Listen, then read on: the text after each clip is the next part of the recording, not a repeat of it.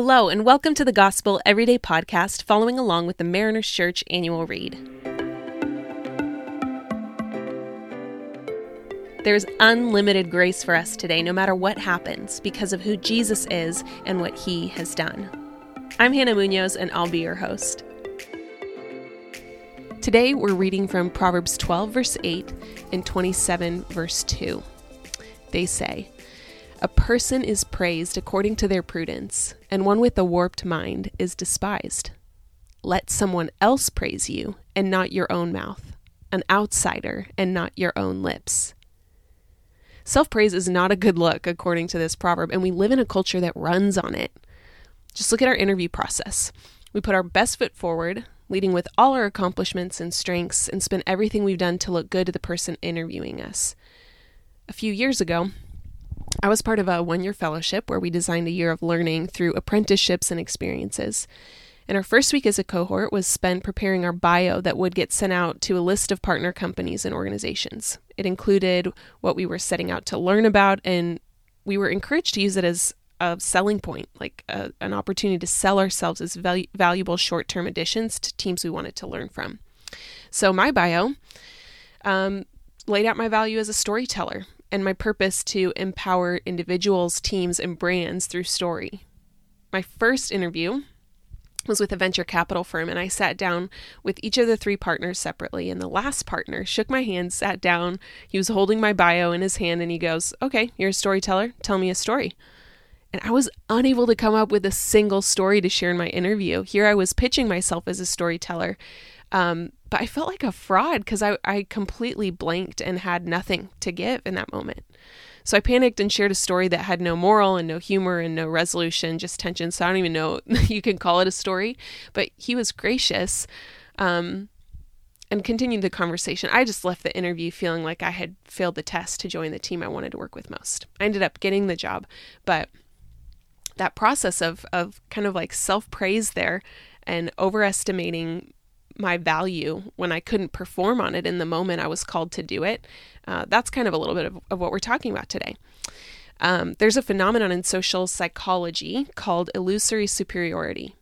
It's a cognitive bias where a person overestimates their own qualities and abilities. And psychologists who study this phenomenon have found that while most people do well at assessing others, they are wildly positive about their own abilities, kind of like I was with, with my storytelling ability. And that's because we realize the external traits and circumstances that guide other people's actions. But when it comes to us, we think it's all about our intention and our effort, our desire, our agency. We think we sort of float above all these kinds of constraints. So, the question this leads me to ask is how do I go against the grain of a culture that loves self praise and is prone to overestimation? Because they say it's actually a thing that's really only a thing in North America. I'm sure in some European countries as well, but if you go to Japan or China, they're saying that this completely disappears, this overestimation. So, how do we go against this this the grain in a culture like this? And there's a quote by John of Kronstadt that says it really well, I think. He says, Should thoughts of self praise, of self satisfaction occur to you, say, I myself am nothing. All that is good in me is accomplished by the grace of God. What hast thou that thou didst not receive? Without me, you can do nothing. So we combat this culture of self praise and overestimation by recognizing that one, we have nothing that we have not received from God. And then two, everything good in me has been accomplished by the grace of God, right? So I have nothing that I have not received from God, and everything good that I do have has been accomplished by the grace of God in me. And I think the story of Joseph illustrates this more practically. For context, Joseph was sold into slavery by his own brothers, taken to Egypt, and there he was bought by Potiphar. Uh, he was the captain of the guard. Um, so in Genesis 39, 2 through 6, it says, The Lord was with Joseph so that he prospered, and he lived in the house of his Egyptian master. When his master saw that the Lord was with him and that the Lord gave him success in everything he did, Joseph found favor in his eyes and became his attendant. Potiphar put him in charge of his household, and he entrusted to his care everything he owned. From the time he put him in the charge of his household and of all that he owned, the Lord blessed the household of the Egyptian because of Joseph. Joseph was then unjustly sent to prison, and even there the Lord was with him. He showed him kindness and granted him favor in the eyes of the prison warden because Joseph did good work and God was with him. He just did the work given to him with integrity, with the motive of honoring God, and God granted him favor and success in all he did. And all of this led to Joseph ultimately being called by Pharaoh to interpret his dreams. And this is where we see that second point play out. Pharaoh said to Joseph, I had a dream, and no one can interpret it. But I have heard it said of you that when you hear a dream, you can interpret it. I cannot do it, Joseph replied to Pharaoh, but God will give Pharaoh the answer he desires. And then he interpreted the dream and then shared a plan he created to help care for Egypt using the wisdom that God gave him. And the plan seemed good to Pharaoh and to all his officials, so Pharaoh asked them, Can we find anyone like this man, one in whom is the Spirit of God?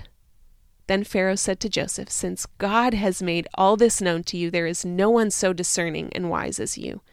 You shall be in charge of my palace, and all my people are sub- to submit to your orders. Only with respect to the throne will I be greater than you.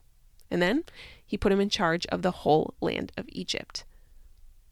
Joseph's excellent work and humility moved Pharaoh to give him more responsibility and praise his work. But most importantly, it led to Pharaoh recognizing God is the one who did everything in and through Joseph. Matthew 5:16 says, "In the same way, let your light shine before others so that they may see your good works and give glory to your Father in heaven." Joseph recognized that anything good in him, anything good that he could do, was only by the grace of God in and through him. And he pointed others to that truth rather than praising himself. So today I'd like to leave you with a little challenge. When you're in a conversation with a colleague or a boss, maybe in an interview or at a dinner party with a group of friends, before you go to share something about yourself, I'd just like to challenge you to ask, why do I want to share this? Or what do I hope to get out of this? And, most importantly, who does this glorify? And then, if you find it's more about praising yourself, I invite you to ask God to change your heart and purpose it to glorify Him in your work and your words. Ask Him to be with you in your work, and that this is what people would see. They would see Him. Let's pray. Father, we are just so thankful for what you have done in us and what you have done for us. We recognize that nothing we have is our own. Nothing we have is something that we've won for ourselves, but something that you have graciously given to us because you love us. And so, would our whole lives be just this living sacrifice, a beautiful aroma to you? That we live in gratitude for everything that you've given to us. Would we not be quick to point people to ourselves and praise ourselves, but would we be quick to give glory to you, honor to you, and do work in a way that points others to you and who you are and what you've done? Amen. Thanks so much for allowing us to be a part of your day. Please be sure to subscribe and share. You can tune in tomorrow for fresh new content. And remember, no matter what happens, there is unlimited grace for us today because of who Jesus is and what he has done. For questions about service times and more, you can access all information about Mariners Church by downloading the Mariners app at your favorite app store, visiting the website at marinerschurch.org, or by finding us on Instagram, Instagram handle Mariners Church. Till next time, have a great day.